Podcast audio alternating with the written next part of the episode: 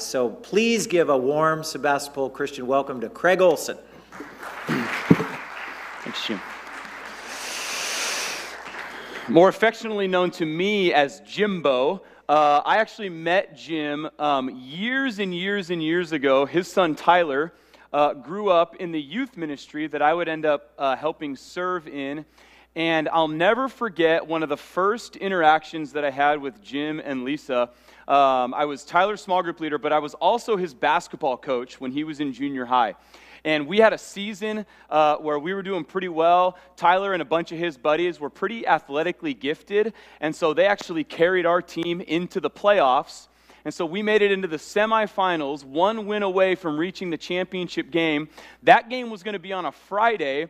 And I found out that Tyler was not going to be there because they had a family gathering that they were going to be traveling out of town for. And so I was like, oh man, this is a big deal. Like, if we don't have Tyler, we are probably not going to win.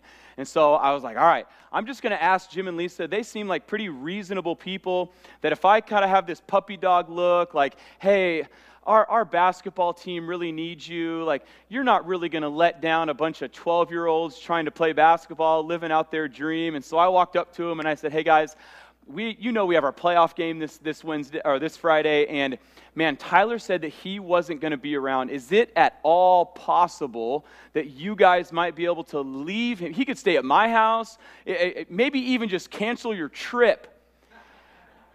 And they looked at me and they said, Craig, we appreciate you asking, but family is important to us, and Tyler will miss the game. I'm so sorry to tell you.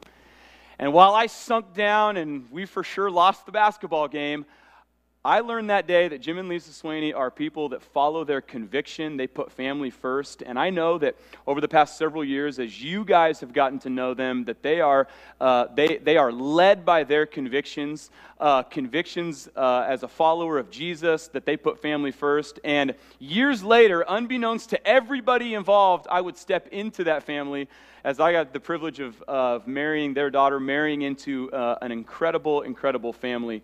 And so uh, this is no news to you guys how incredible they are. And so I'm appreciative just to be here with you guys today. Uh, so my wife and I, uh, Christina, their daughter, we will be married for 10 years coming up in just a couple of weeks. And so we'll be celebrating 10 years of marriage. Yeah, we're, we're just getting started. We have, we have two kids. Many of you have probably heard incredible stories uh, of our kids. I don't know what gets preached here every week. I know, I know you get the Bible, but as far as those fillers and different stories, I'm sure my kids have been endless uh, sermon illustrations. You'll probably hear some today from me, uh, straight from the horse's mouth. And so they, they run around here. Cami, our daughter Camden, she's seven. I know many of you have probably seen her and uh, Cade, he's four. They were actually at Bible camp this past Wednesday, and they loved it. So thank you guys for making that happen. My kids enjoyed it. And the reason why they were up here is because I just, my wife and I just spent a week down in Southern California with all of our high school students across all of our Bayside campuses. Hold, hold on, hold on to your, hold on to your uh, uh, hats right here. 600 high school students we took down to Southern California, and we didn't lose one of them. Isn't that amazing? A few of them we kind of wish we'd leave down there, but they all came back, and God did some pretty incredible things. So bear with me. My voice is just now starting to come back. Trying to yell at 600 high school students is a tall task. Um, but uh, man, I'm really excited to be with you guys today. Um, you know, one of the things that I learned growing up was this idea that, that two is better than one. And I didn't really necessarily learn that from the Bible, though I would later. I learned it from some pretty dynamic duos that when you think of one thing, you automatically think of the thing that goes with it. So uh, I'm gonna I'm gonna need a little help. I'm gonna need a little help here this morning. I'm gonna show an image up on the screen, and I want to see if you guys know the duo that the other the other uh, part that makes it a dynamic duo. You guys ready? You guys ready to help me out? Okay. How about this first one right here? Mario and Luigi. Luigi yes. That's, those are my old video game days. Oh, those are good. Those are good. Oh, man, way back when I used to waste all kinds of time. Mario and Luigi. How about this one? Peanut butter and? Jelly. Of course, peanut butter and jelly. Uh, just an ageless favorite showing up in everybody's lunch. Mom, could you just make me something a little different this time, please? How about a turkey sandwich? Peanut butter and jelly. How about this next one? Cookies and Milk. Oh, making myself hungry. That looks so good. How about this next one? Beauty and the Beast, of course. Beauty and the Beast. And how about this last one? How about that? Bacon and? Well, I think, oh, no, more bacon. More bacon. That's, of course, we all know that that is the God's honest truth right there. Yeah, eggs are good, but let's be honest, more bacon is better. But here's the truth these dynamic duos that we've talked about, that I've just shown you, they have changed the landscape of society. And here's how we know this you knew every answer, they have changed you. That has programmed you to know that when you think of cookies, you think of milk. When you think of peanut butter, you think of jelly. And when you think of bacon, some of you might think of eggs, but some of you are just thinking more bacon, right? And these dynamic duos have changed the landscape of society. And before his arrival, even and even today, Jesus changed the landscape of society as they knew it back in the Bible times and as we know it today. It would not be overstated in the least to say that Jesus has changed the world. He's changed the world. And it begs this question that's up on the screen. It's, it's this question that says, there we go. That's the name of the, that's the name of the, the, there we go. How did Jesus change the world? How did he go about doing that? Well, to provide a little context, check out this quote that's up on the screen. It says this uh, Robert Coleman, Master Plan of Evangelism, he says this. He says, it, is all, it all started by Jesus calling a few men to follow him. His concern was not with the programs to reach the, to reach the multitudes, but with the men whom the multitudes would follow. And that is how Jesus changed the landscape of society then, and how we still feel the repercussions of that change today. We're going to be in Luke chapter 10. If you guys have your Bibles, we'd invite you to uh, open up to Luke chapter 10, verses 1 through 9. And um, we're going to be talking about Jesus sending out not just the 12, but 72 disciples that were willing to go and take this message to really lay the foundation upon which that the world would be changed. And we're going to take a look at this. These verses are going to be up on the screen, and we're going to read these out. Uh, I'm going to read through this, so check this out. It's up on the screen. You can also follow along in your Bible. Here we go. Luke chapter 10 says this after this, the Lord appointed 72 others and sent them out two by two ahead of him to every town and place where he was about to go. He told them, The harvest is plentiful, plentiful, but the workers are few.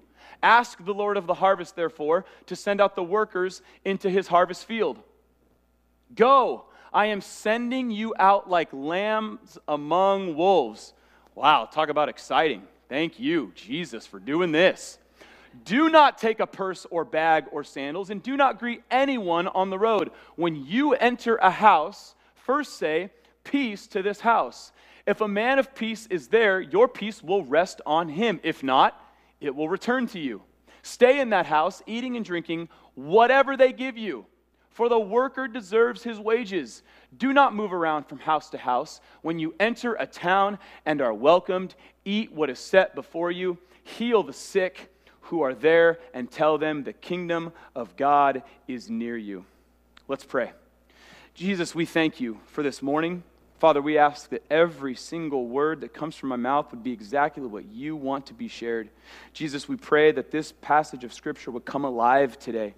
Jesus, we thank you that your word never returns void, that it is alive and active and sharper than any two edged sword. And so, Jesus, we lean into that this morning. And would you show us and may we walk away from here not merely listening to the word, but doing what it says. And it's in Jesus' name we pray. Amen. So much what we do as students of God's Word is we take a look at this particular passage and lots of other passages, and we want to know what it says. That we know that there's a lot of truth and there's a lot of insight, and it becomes stuff that we store up here. And if all goes right, it actually goes from being stored up here and it travels 18 inches down to our heart right here, and it actually becomes something that we apply.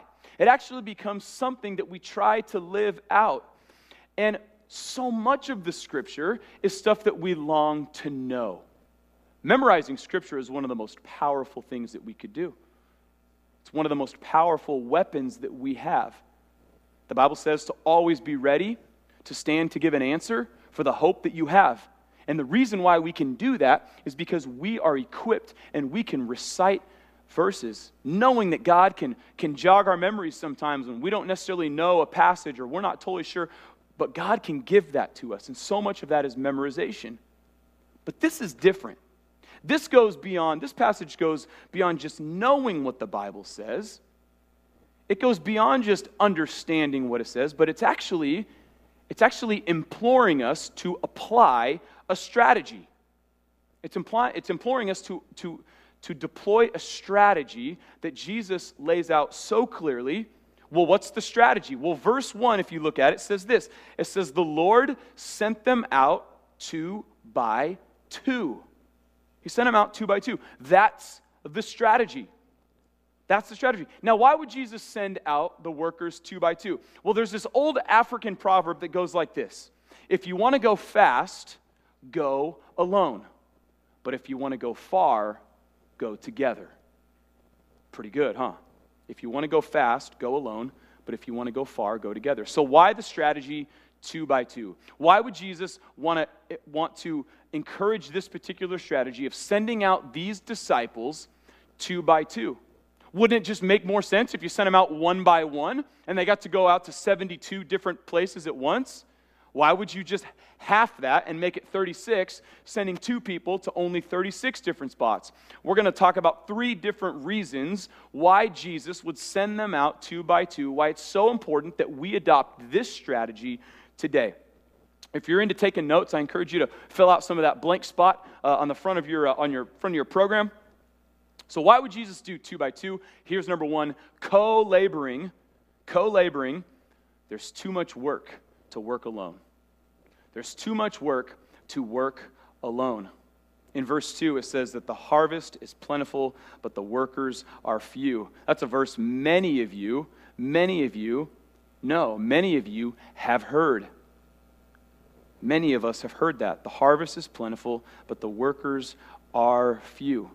It prompts this key question Are you burned out? Are you burned out? Yesterday, as, uh, as Pastor Jim talked about, um, we had a, my, uh, his son Tyler, uh, my brother in law, we had the privilege of speaking at this men's event yesterday called Recharge. Man, talk about a relevant issue for people who are feeling burned out. This idea that we can recharge, even the, even the Energizer Bunny needs to recharge his batteries every once in a while. And I bet you guys probably have some kids or grandkids or nieces and nephews or next door neighbors that are just the Energizer bunny. And you're like, does it ever stop? Does their energy ever run out? I got a seven year old and a four year old at home. I don't know if they're making me old or keeping me young. And at the end of the day, no matter how much energy they have, they will for sure burn out. Praise the Lord for a bedtime. Am I right?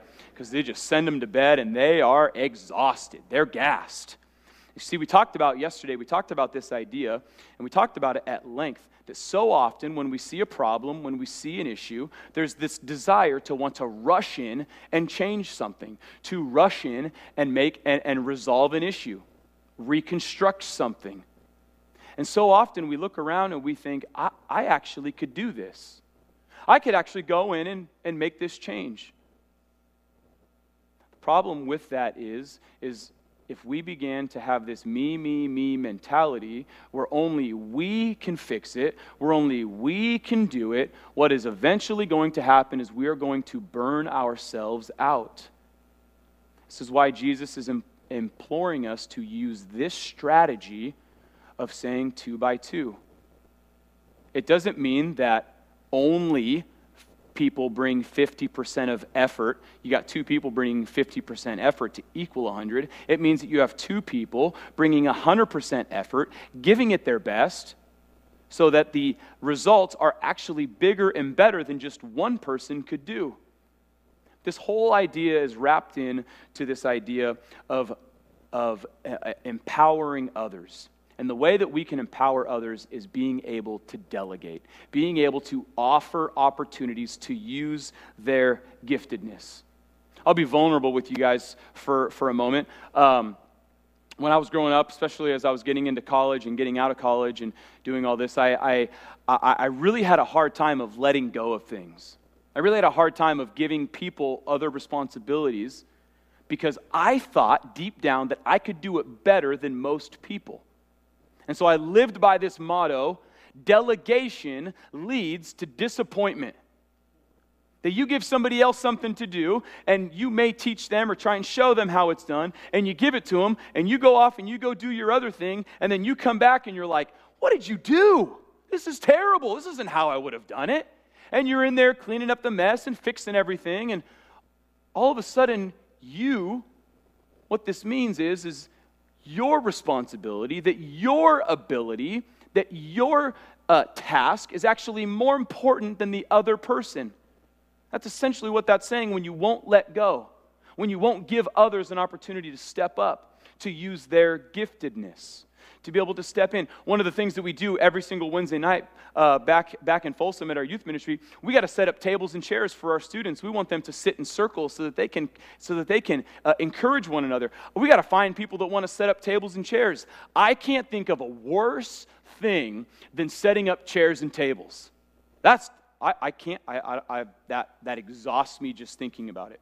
It exhausts me just thinking about it. So my thought is, who in the world would ever be so interested in wanting to set up tables and chairs? That sounds so boring to me. But you know what's so interesting? There are people in this world that are just fired up about setting up tables and chairs. They're good at it. It actually brings them energy instead of depleting all of their resources. They love doing that.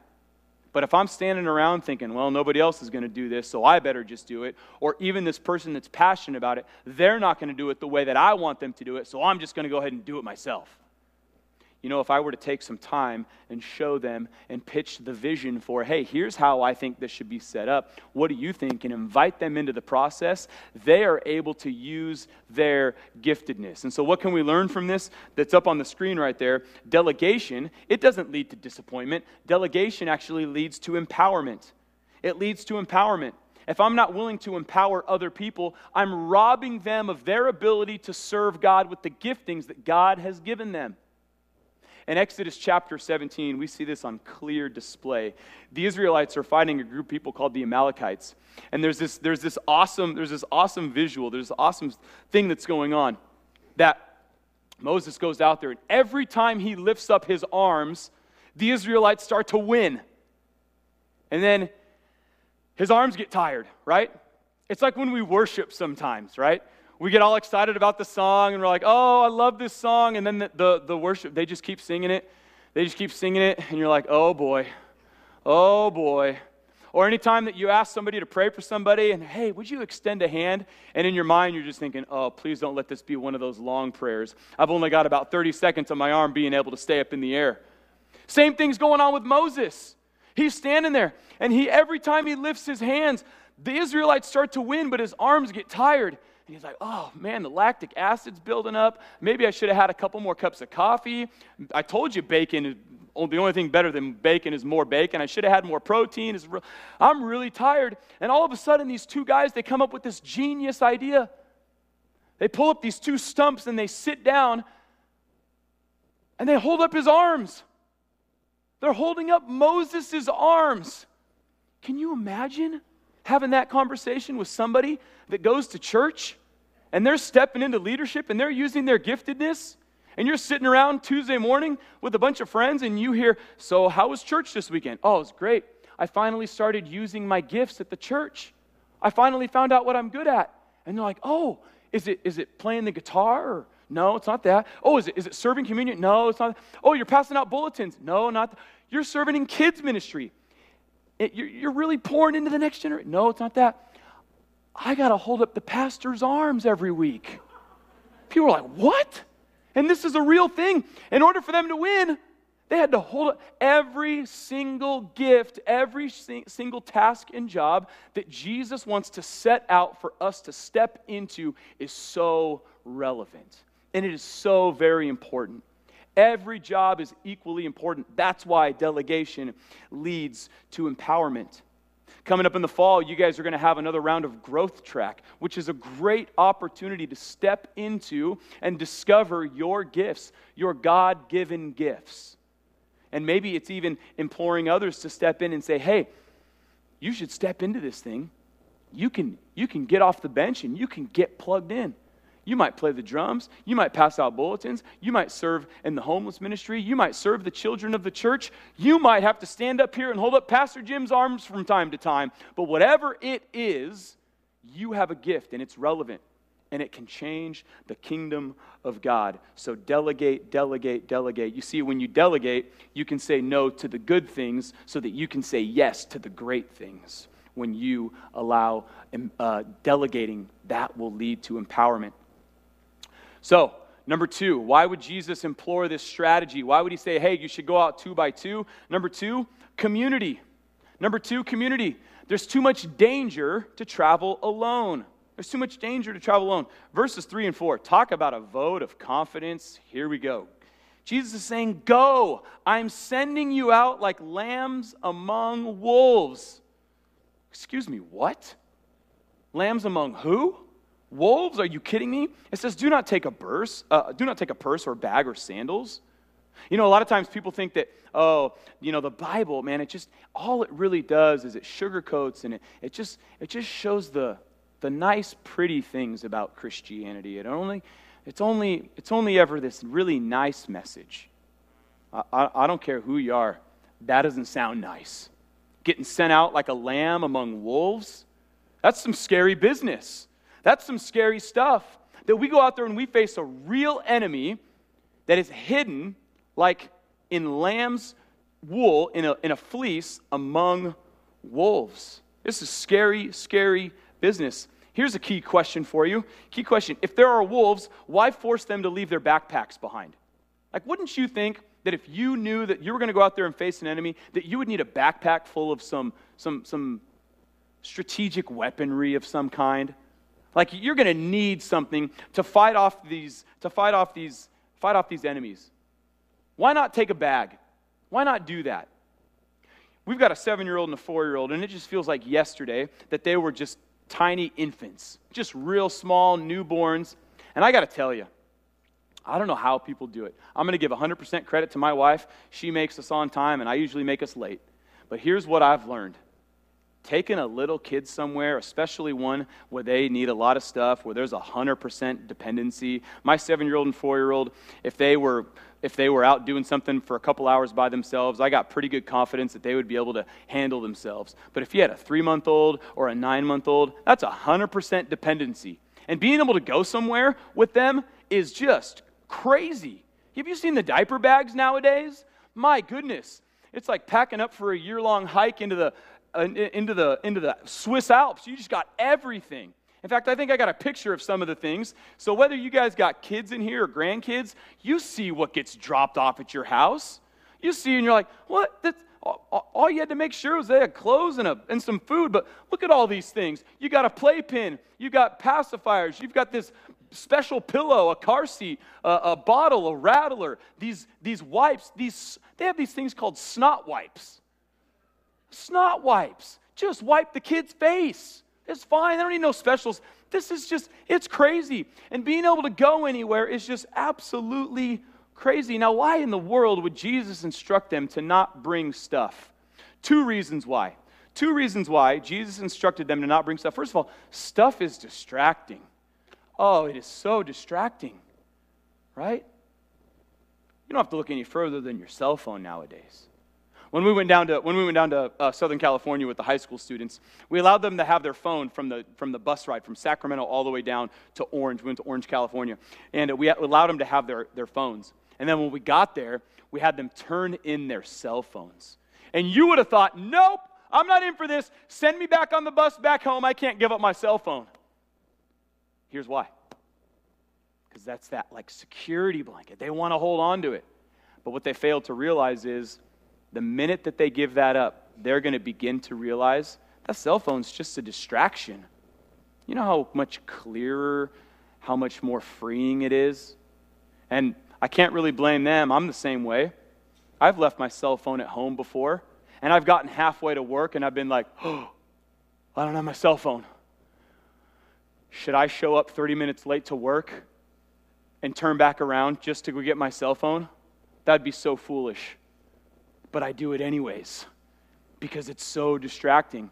And I've gone, I've gone a day without my cell phone, and I got to be honest with you, it is incredibly freeing. Here's the second reason why Jesus wanted them to not bring stuff. Number two, he wanted them to seek his kingdom. He wanted them to seek his kingdom. Jesus wanted them to truly depend on each other while fully trusting in God as their provider, that he would cover all of their needs that He'd cover all their needs. God, so often, as you guys have seen in your guys' lives, God so often will use people, not stuff, to meet our needs. God will so often use people and not stuff to meet our needs. Here's a truth that's going to show up on the screen right here. The Bible doesn't teach hyper individuality or codependence. The Bible actually teaches interdependence.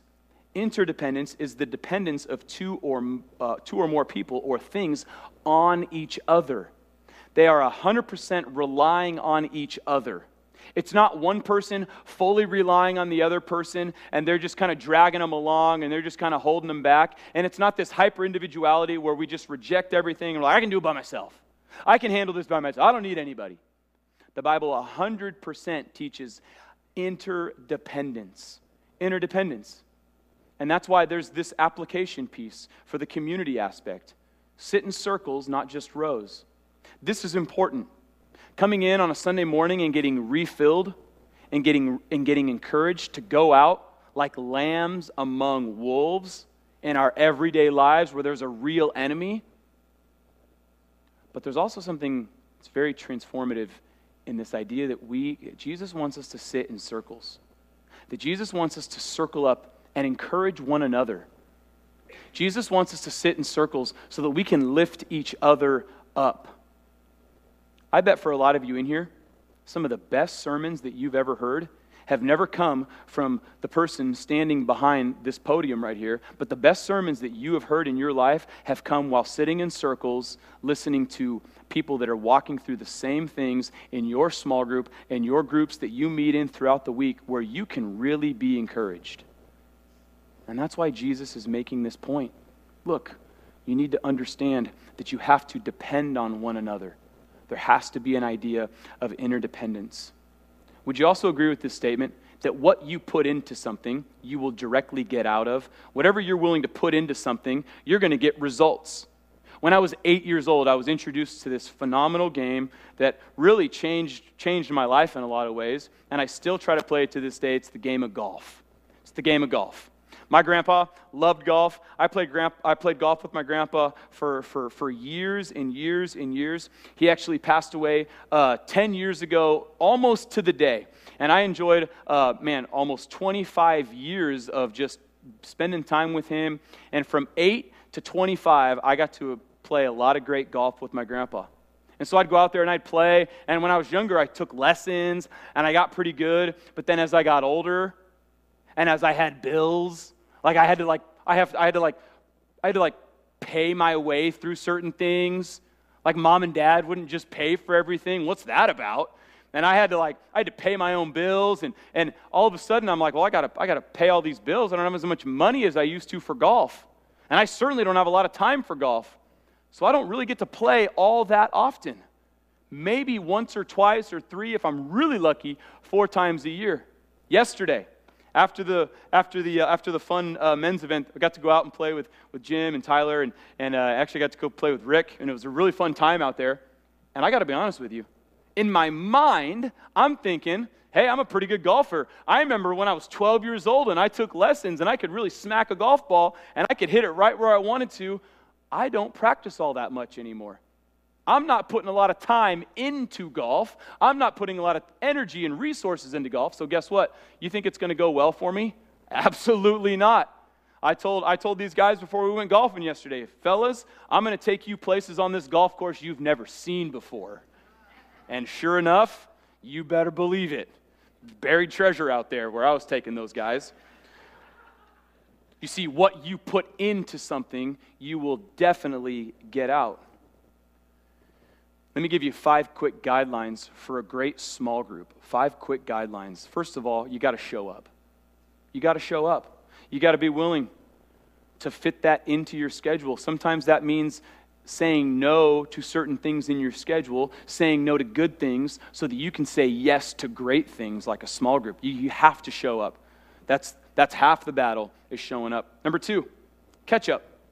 Not like the condiment ketchup, but like you got to be able to, hey, how's life been? How's life been going? Tell me about how things have been going. How are you, how are you feeling? I know you've been under the weather recently. How are your kids doing? How's your husband been? How's your wife? It's being able to catch up and being able to just really, re- really encourage each other. Number three, speaking of the condiment ketchup, here, eat up. Now you can put ketchup on this part. Eat up. Have food. Man, coming together and eating, so much, so much better. Anytime you can get some food involved, what a great way to be able to promote community, to, com- to, to promote fellowship, to be able to show up, to catch up, to eat up. And then here's number four speak up. Speak up.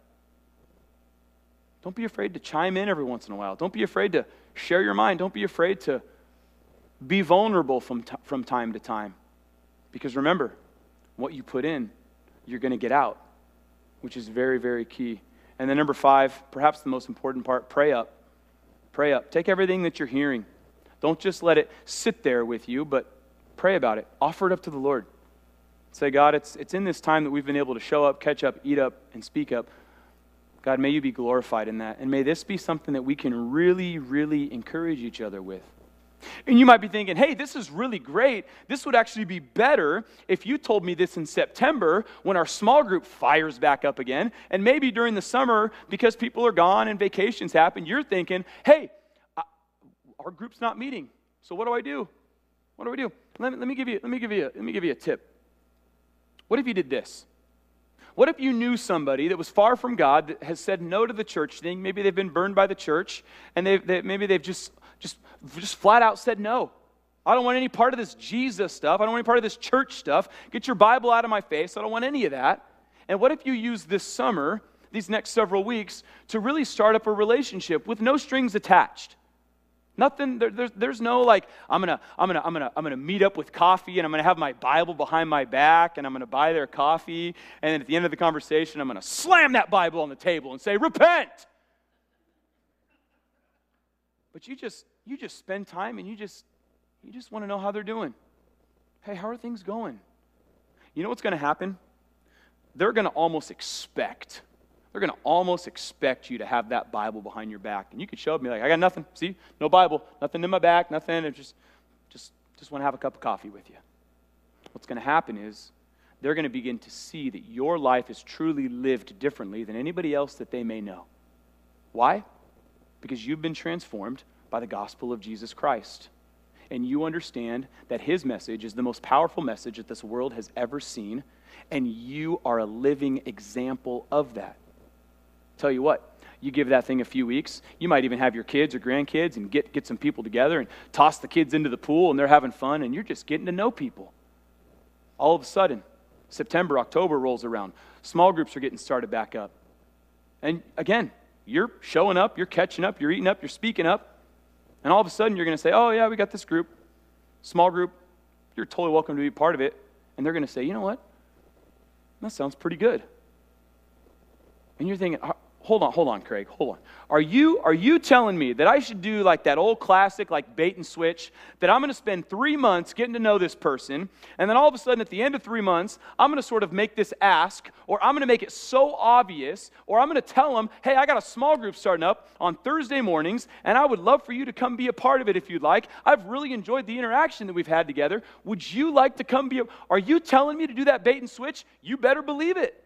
Because I believe that they're going to see your life and they're going to say, I want more of what she has, or I want more of what he has, because he or she is so different. I see the peace that they have, I see the joy that's on their face. And you have an opportunity to really build in this idea of relational evangelism. Now, you might be thinking, well, how do I go about building a relationship from scratch? How, how, how do I go do this? I mean, I got my next door neighbor. I've got this one family member. I got this person that I work with. How, how, do, I, how do I do that? Let me, give you, let me give you four quick tips on how you can build a relationship from scratch. First of all, be interested. Be interested in them. Be interested. Look at Philippians uh, chapter 2, verses 3 and 4. It says this Do nothing from selfishness or empty conceit, but with humility of mind regard one another as more important than yourself. Do not merely look out for your own interests, but also the interests of others. Don't just be interested in yourself. Don't be so self. Take an interest in somebody else. Paul Tillich, a Protestant theologian and philosopher, said it this way. Look at this quote. This is so good. He said, The first duty of love is to listen. The first duty of love is to listen. When you listen to other people, this shows that you're interested. If you're constantly trying to interrupt people and give your two cents and, you know, kind of word vomit all over the place, it, it, it's really only about you. It's nothing about them. Spend time listening to them. You know why people were so attracted to Jesus? You know why people were so incredibly just drawn to him? Some people might say it was the miracles. Other people might say it was his incredible teaching. But I think the real truth is it's because Jesus knew them. And it wasn't like he pulled out the God card and he's like, Well, I'm God, so I already know everything about you. We see in Scripture that he actually takes time to listen to people. He takes time to listen to people. He gave the woman at the well the most real platform to be able to share what she's going through. He already knew what she was going through, but yet he spent time listening. Jesus listened to religious leaders, prostitutes, a rich young ruler, a leper, fishermen, tax collectors, mothers and fathers, mourning family members. And you know what? The truth is, He knows you. When you pour out your heart to Him, He listens. And we got to use that example so that we can be interested and listen to others. Uh, Dale Carnegie wrote a book called How to Win People and Influence, uh, How to Win Friends and Influence People. He said this You can make more friends in two months by becoming interested in other people than you can in two years by trying to get other people in, uh, interested into what you like. So if you spend two months getting to know somebody and listening to them, you're going to make more friends and have a bigger impact than you would in two years if you spent this whole time trying to get people interested in what you like. Make it about them. Be interested. Number two, be approachable. Be approachable. The first impression sets the stage on whether a person will be communicating with you or not. You know what's awesome about Jesus? My kids, uh, my, my kids are not necessarily uh, they have that stranger danger, right? Right? It, typically, like people say hi to them and they, they kind of shy away. And they're like, oh, I'm not really sure. I don't really know that person. In Matthew chapter 19, verse 14, Jesus tells his disciples, hey, stop, stop preventing the children from coming to me. Let the children come to me. Jesus was totally approachable, even for little kids. As little kids just, just seemed to, they just, they loved him and they ran to him. And he said, don't, don't squash that. Question Do people feel like they can approach you? Do people feel like they can come talk to you? Do they feel like you are approachable, that you give them the impression that you care? Some ways that you can do this you can smile, you can say hello, look at people in the eye when you chat with them, put your phone away sometimes. Ask questions about their day, about their life, about their hobbies. Immediately look for the positive in other people. You have to be approachable. Number three, be gracious. Be gracious.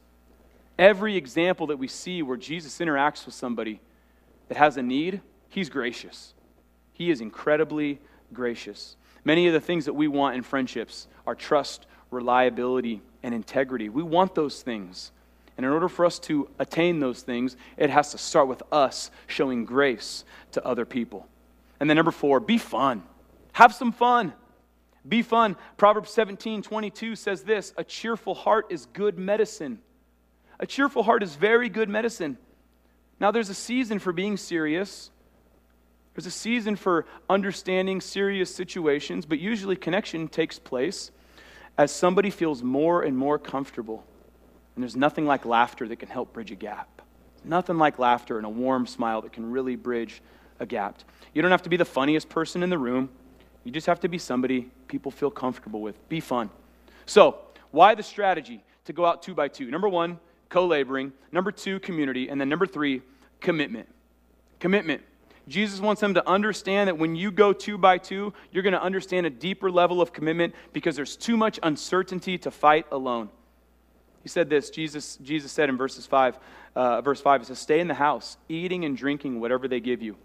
I got to be honest with you guys, I'm a pretty picky eater, right? And so I walk into houses and I'm like, oh goodness, what are we eating, right? It's like that scene from Christmas Vacation where they're sitting around the, the Christmas dinner table and everything on that table is absolutely disgusting. And one of my favorite scenes is where they take the, the, the mom, uh, the wife, she, she has that fork full of food and she gets ready to go to eat it and she flicks it off her fork and then puts the fork in her mouth empty. That's how I feel sometimes. And Jesus is saying, no, no, no, no, no. You got to make sure that you're doing everything you can to be a great witness to the people that you are coming in contact with. Jesus instructs them to stay in a single house to avoid problems. Well, what would be so bad about hopping around to different houses? What would be so bad about that? You know, this cook over here, she is terrible. In fact, I like his food way better. So let's let's just move our stuff from this house over to this house. It'll be way better. Jesus says, No, no, no, no, don't do that. Don't you understand? Don't you understand that the witness that you carry is so incredibly important? You see, if the disciples appeared to not appreciate the hospitality offered them, the town might not accept Jesus when he followed them there. Did you catch that? If the Jesus did not, if the, if, excuse me, if the disciples did not appreciate the hospitality, it may completely build up a wall for the people in those towns so that when Jesus followed them there, they may not accept Christ. Do you understand the implications and the weight that we carry as his followers, as his disciples? The importance, the important part that we play? That we lay the groundwork as followers of Jesus Christ. We lay the groundwork for whether some people may come to know Jesus in their lifetime or not. And that is all dependent on our conduct, the way that we carry ourselves, our actions, and even the things that we say. What a heavy burden to have to carry, but what an important one at that. That how we treat people the witness that we carry, that alone can be a determination of whether somebody will say yes to Jesus or say no to Jesus. How is your conduct, your actions, your words dictating whether the people in your world would be open to hearing the message of Jesus? Here's a key question for you Who needs your forgiveness? Who needs your forgiveness? I'm going to close with this with this story. I was at a uh, at a conference uh, several years ago, and um, this guy gets up, and he um, and he he poses this question. He says, "Hey, let, let's let's let's talk about the the most important commandment. Love God with all your heart, soul, mind, and strength, and love your neighbor as yourself." So he starts off this conference and he says, "What do you think it means to love God with all your heart?" And I'm sitting there, and I've known Jesus for a long time. And he says, What does it mean to love Jesus with all your heart? And I was like, uh, I had nothing. I didn't know what to say. What does it mean to love God with all your uh, I mean, show up to church? Have Jesus be the answer to every question that they throw out at church? I don't know. And he said, What if it was this? To truly love Jesus with all your heart means that we cannot allow offenses to build up in our heart. To truly love God with all of our heart means that we have to be willing to extend forgiveness in every situation. Because there is not a single heart in this world that is big enough to hold Jesus and unforgiveness in our hearts. And he said, What if that is exactly what it means to love Jesus? That we forgive when we need to forgive, when we don't hold offenses, when we need to extend forgiveness to people. And it begs this question Are you, are you offendable or are you unoffendable? If people approach you and they rub you the wrong way, are you offended? Do you all of a sudden, are you calloused towards them? Do you hold a grudge against them? Do you write them off and say, that person, I, I can't believe the audacity they would have to walk in here or do this or do that or say that or say this? Or is it, you know what? I got the love of Jesus in my heart. And there is nothing that you could do, that would cause me to hold a grudge against you. The Bible makes it so clear that we are to forgive others just as God has forgiven us. And so it begs that question Are you unoffendable? And ever since I heard that several years ago, I've worked my absolute hardest to be unoffendable. It doesn't mean that I don't take constructive criticism where people have things that they want to share with me and they and I know what's good for me a lot of times. I know when somebody comes up to me and says, "Hey, this was great. This was awesome. Here's something you could work on." I receive that. I want to make sure that I'm better. But if somebody comes up to me and just blasts me and says all kinds of hurtful things, you know what I say? I say, "Hey, I, I do my best and I try and not live in my flesh." But I say, "Yep, okay." And I'll extend that forgiveness, but I cannot allow offenses to live in my heart while Jesus' love also resides there. That is what it means to love God with all your heart. And in order to exist in community, in order to be effective when Jesus applies this strategy and encourages us to go out two by two, as we go out as we're representatives, as we're ambassadors, as we're co laborers in Christ, we cannot allow offenses to build up. Because there are assuredly people in our lives that do not know the message of Jesus Christ. And it's our interactions with them, it's the way that we live our lives, it's our conduct, it's our actions that will lay the foundation of whether or not that person will ever come to Jesus. Jesus is all powerful, 100%. Jesus can do anything. But I believe there's so many interactions, especially in today's society where everybody gets offended about everything and everybody everybody gripes about any any particular issue that comes up and all of a sudden there's groups of people that are always just offended all the time as Christians. What if we were the group in this world that decided you can't offend us? You can't offend us. You can't come into our world and say that we're this or we're that because we have the love of Jesus in our heart, unlike any other group in this world, because we have the greatest message that this world has ever seen. And I will not allow an offense to build up in my heart because my heart is overflowing with the love of Jesus. And the way that I live my life and the words that I say to you will always, always embody that. And what if that were true? What if that were true? I got a final thought for you. Actually, I got a final application piece for you. Check this out. I think there's an application piece. Here we go. Give permission to someone to challenge you. Give permission for someone to challenge you in this. Go to the person that knows you best. Might be your spouse, might be a close friend, might be your son or daughter, might be your neighbor, somebody in your small group, and say, hey,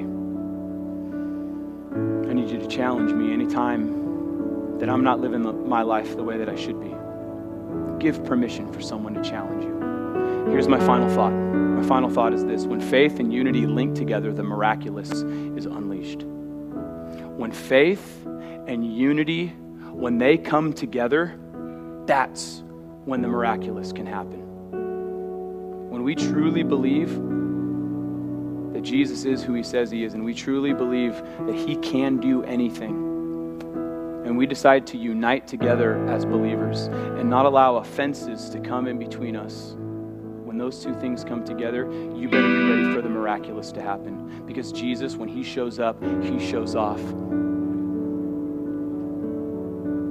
Let me pray for you guys. Jesus, we thank you for this, this strategy that you lay out for your disciples. It's so relevant for us today.